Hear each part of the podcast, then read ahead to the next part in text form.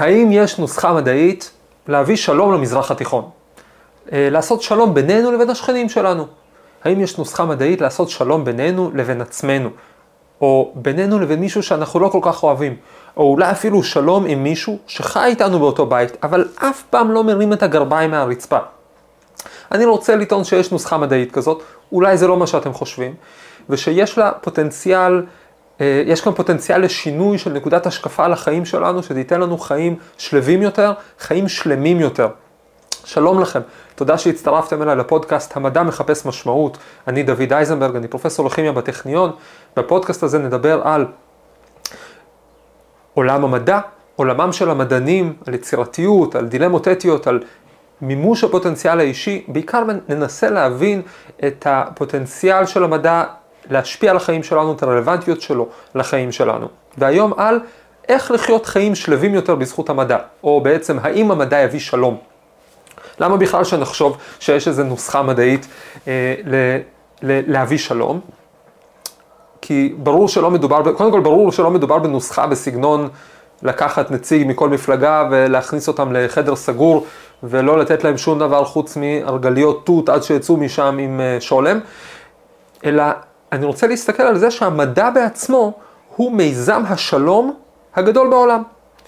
שמעתם את הסיפור על הישראלי, צרפתי, סיני, אנגלי, ספרדי, גרמני וקנדי שנכנסים לבר, זה, זה לא לבר, סליחה, הם נכנסים למאמר, למאמר שלי למשל, אלה קצת מהלאומים, מהאנשים שפרסמתי איתם מאמרים בינתיים, כמובן לא רק אני, לפי מאמר בנייצ'ר לפני כמה שנים, בין רבע לחצי מכל המאמרים בעולם הם רב-לאומיים.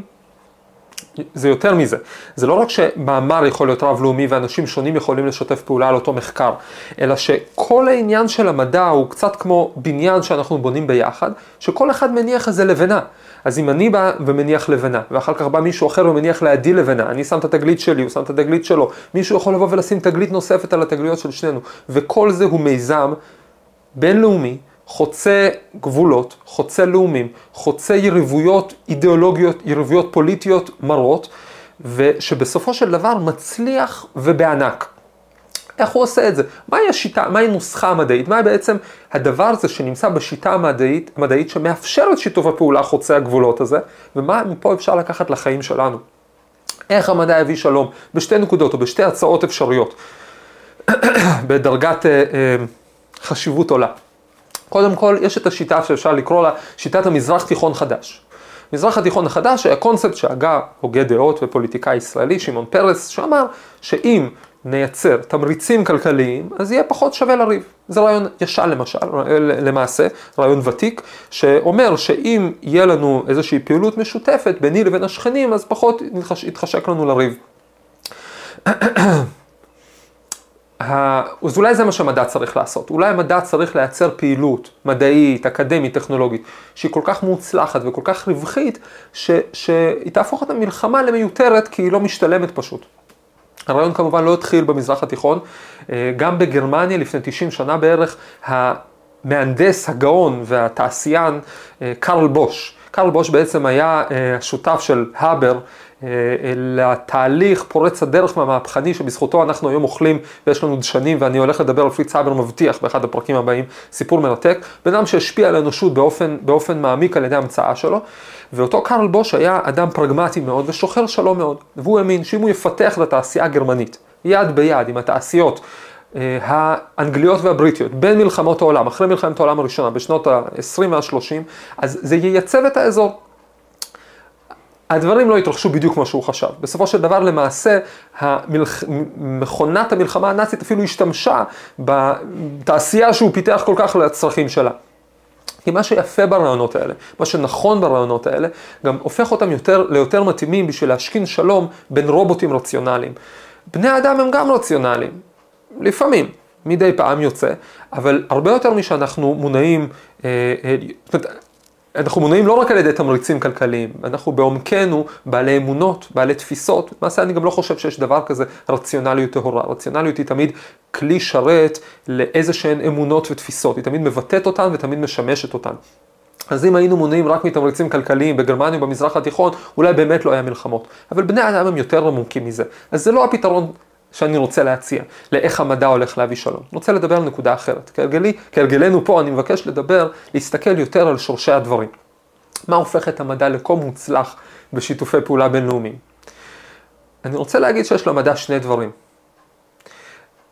קרקע משותפת ושמיים משותפים. למדענים באשר הם יש איזושהי קרקע משותפת, כלומר נקודת מוצא משותפת, ושמיים משותפים במשמעות של ייעוד משותף או כוונה משותפת. מהי הקרקע המשותפת שלנו במדע?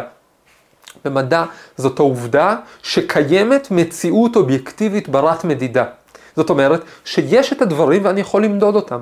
אני יכול למדוד תופעה מסוימת פה, אני יכול למדוד תופעה מסוימת בגרינלנד. כל עוד התנאים הם אותו דבר, אני אראה את אותן תופעות בדיוק. זה מאפשר לי בעצם לדווח על התגלית שלי, ולמדען בגרינלנד להשתמש בתגלית שלי. העובדה שקיימת מציאות היא סוג של, אובייקטיבית ברת מדידה, היא סוג של קרקע שעליה אנחנו יכולים לבנות ביחד את הדברים השונים. למרות המרחקים הלאומיים ואולי האידיאולוגיים שיכולים להיות בינינו. יש אגב אפילו סוג כזה של ניסויים במדע, ניסויים שנקראים, מאמרים שנקראים ראונד רובין. זה כשלוקחים איזשהו חומר ושולחים אותו לעשר מעבדות ברחבי העולם, בשביל שימדדו את התכונות שלו. כל אחת בשיטת המדידה שלה ובאופן המדידה שלה, ואז משווים. הנחת המוצא כאן היא שהחומר הוא אותו חומר, לא משנה לאן שולחים אותו, ושה... ושחוקי הטבע הם אותם חוקי טבע, לא משנה איפה מבצעים אותם, ורק ההבדל הוא קצת באיך אנחנו עושים את זה, ומההבדלים האלה אנחנו בעצם יכולים ללמוד. כשקיימת קרקע משותפת, אפשר לבנות עליה משהו ביחד. מהם השמיים המשותפים? השמיים המשותפים של המדע, הייעוד המשותף של המדע, הוא הרצון להבין והרצון לשפר. או, או אם לפרק את זה קצת, הרצון להבין זה המדע והרצון לשפר זה הטכנולוגיה. הרצון להבין זה השאיפה שלנו לחקור להבנת האמת. לכן בעצם אני יכול לפרסם את המאמר שלי והתגלית שלי, כי אני רוצה לדעת את האמת, ומישהו אחר ממרוקו שרוצה לגלות דבר הולך לה, לה, להניח ליד זה את התגלית שלו, וככה אבן אחרי אבן אנחנו נבנה אותה חומה, אפילו אם לא ניפגש, אפילו אם לא נפרסם אותו מאמר ביחד, אנחנו בונים את אותו דבר ביחד, כי אנחנו מכוונים לאותה מטרה שהיא אמת, וזה לא רק בצד המדעי, זה גם בצד הטכנולוגי. הרי הרצון לשפר, הרצון ליצור טכנולוגיה הוא השאיפה ליצור עולם בריא יותר, עולם נוח יותר, עולם שימושי, עולם שימושי יותר ביחד, לטובת כל, כולם בסופו של דבר. לא משנה מאיפה זה הגיע, אם זה עובד לטובת כולם. את רכב החיפושית המצליח המציאו הנאצים, פולקסווגן, הרכב העממי. אז מה? אם זה טוב, אז זה טוב לכולם. אם זה שימושי, אז זה שימושי בכל מקום.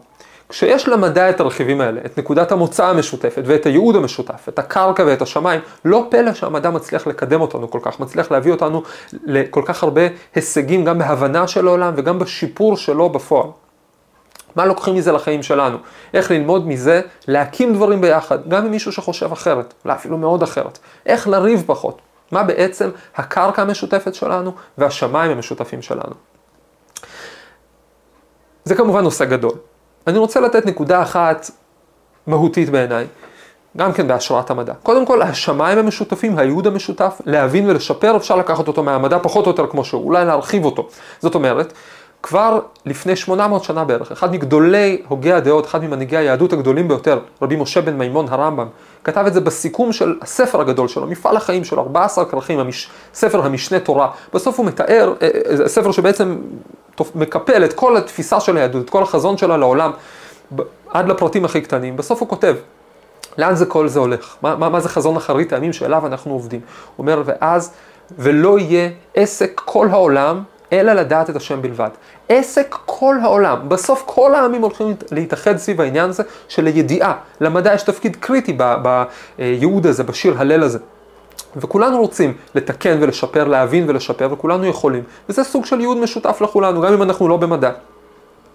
מהי הקרקע המשותפת של כולנו, שעליה אנחנו רוצים לבנות משהו ביחד? אני רוצה להגיד שהקרקע המשותפת שלנו זה השוני בינינו. אולי חשבתם שאני אגיד שזה הדמיון בינינו, האחדות, אנחנו כולנו בני אדם, כמובן, זה מובלע בזה. אנחנו בני אדם ומתוך זה הקרקע שעליה אנחנו צריכים לבנות היא זה שאנחנו דווקא שונים. כתוב בתלמוד הירושלמי לפני 1500 שנה, כשם שפרצוף, אין פרצופיהן דומים זה לזה, כך אין דעתן דומה זה לזה. פרצופים שלנו שונים, התרגלנו בזה. אנחנו לא נלחצים כשאנחנו רואים מישהו שהפרצוף שלו לא שווה לשלנו, איך אנחנו נלחצים עם מישהו שהדעות שלו שונות משלנו? הרי כל כך הרבה מהריבים בינינו זה, זה תגובות בטן, זה אה, תגובות רפלקסים של אנטי, כשאנחנו קולטים שמישהו חושב אחרת, שמישהו רואה את המציאות לא כמו שאנחנו רואים את המציאות, אבל הפרצוף השונה שלו, בסדר, זה, ברור שיש לו פרצוף שונה, הוא בן אדם שונה, אז הוא בן אדם שונה, אז גם הדעות שלו שונות, גם הראייה שלו שונה. תראו את כל המאמרים האלה שהזכרתי, את כל הסיני, צרפתי, קנדי, גרמני שנכנסים ביחד למאמר. הרי למה הכנסתי את כולם למאמר? לא כי רציתי שיהיה לי גיוון, אלא כי לגרמנים אה, הם היו חזקים היסטורית בספקטרוסקופיית מוסבאואר, גם היום הם חזקים בזה. היינו צריכים אותה בשביל המאמר, אז הם נכנסו. לסינים היה הרבה דוקטורנטים שרצו לעשות הרבה סינתזות, אז גם הם נכנסו. לצרפתי היה מכשיר XPS, שזה בדיוק מה שהיינו צריכים בשביל לסגור איזושהי פינה. אז גם הוא נכנס למאמר. זאת אומרת, גם אם מישהו חי איתי בבית ואולי הוא לא מרים את הגרביים, אני רק צריך לשים לב לזה שהוא ממש אלוף בלהכין קובה. זה נשמע פשוט, אבל כולנו שונים אחד מהשני, לא רק בפרצופים וגם לא רק בדעות. אנחנו שונים אחד מהשני במה אנחנו יכולים להביא לשולחן. לפעמים זה היכולות שלנו שאנחנו יכולים להביא לשולחן, שהן שונות ומשלימות. לפעמים זה הדעות שלנו שאנחנו יכולים להביא לשולחן, שהן שונות, משלימות, מפרות. הרי זאת בסוף המשמעות האמיתית של המילה שלום. שלום זה לא ההפך ממלחמה. אם שלום היה פשוט ההפך ממלחמה, אז השלום האידיאלי היה בבית קברות. בבית קברות אין אף אחד שרב עם אף אחד. שלום זה מלשון שלמות, ושלום זה מלשון השלמה. זאת אומרת, כשאנחנו משלימים אחד את השני, אז אנחנו מושלמים. אז אם בתור קרקע ובסיס נחליט שכולנו שונים, וזה סבבה, אז אולי נוכל לבנות משהו ביחד. את תביאי מיקרוסקופ, אני אביא פוטנציוסטט, את תביאי ביאליק, אני אביא רמב"ם. אולי יצא לנו מאמר באלקטרוקטליזה, ואולי יצא לנו מדינה משגשגת. מה שנרצה, בעזרת השם. בהצלחה.